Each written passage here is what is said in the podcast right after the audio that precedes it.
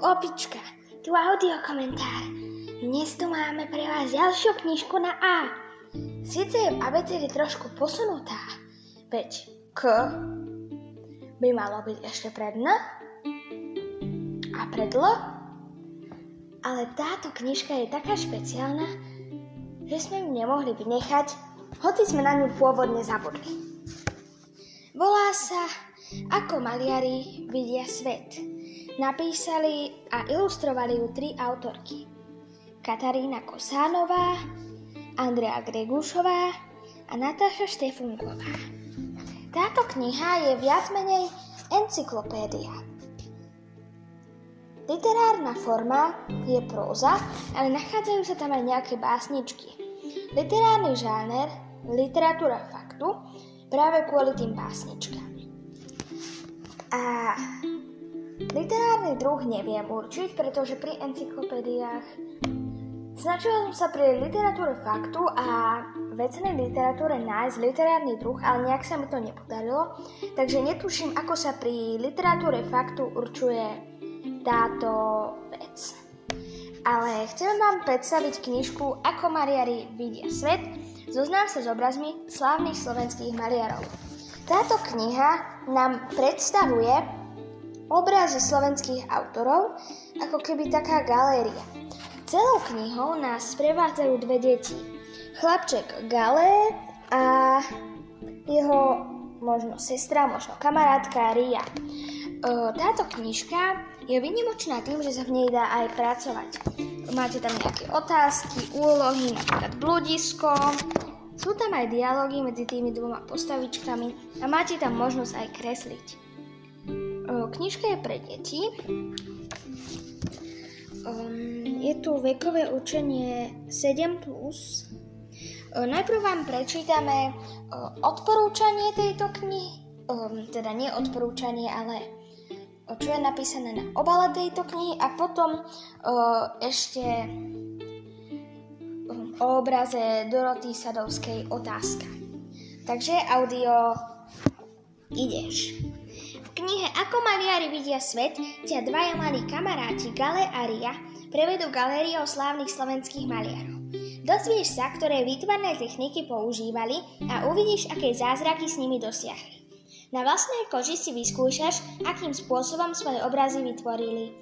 Ak ešte nevieš, čo je to línia, reprodukcia, ornament či figúra, táto kniha je práve pre teba. Všetky tieto veci a ešte oveľa viac ťa naučia nezvedníci Galé a Ria. Tak už poď na to.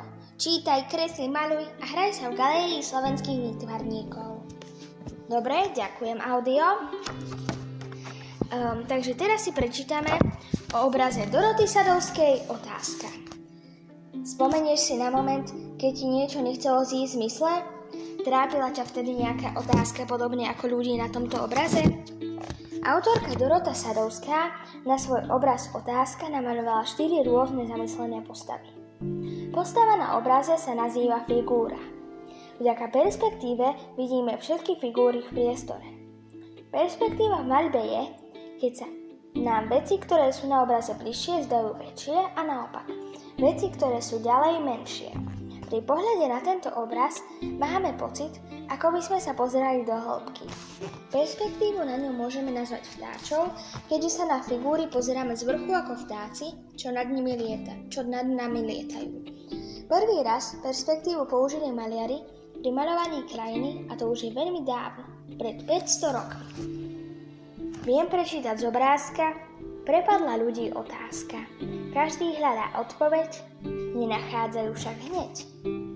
Jeden si ňou hlavu láme, druhý ruky zložené, tretia zase zamyslená, kde odpoveď oženie, štvrtá stále nahor hľadí, z rozmýšľania zmodrela.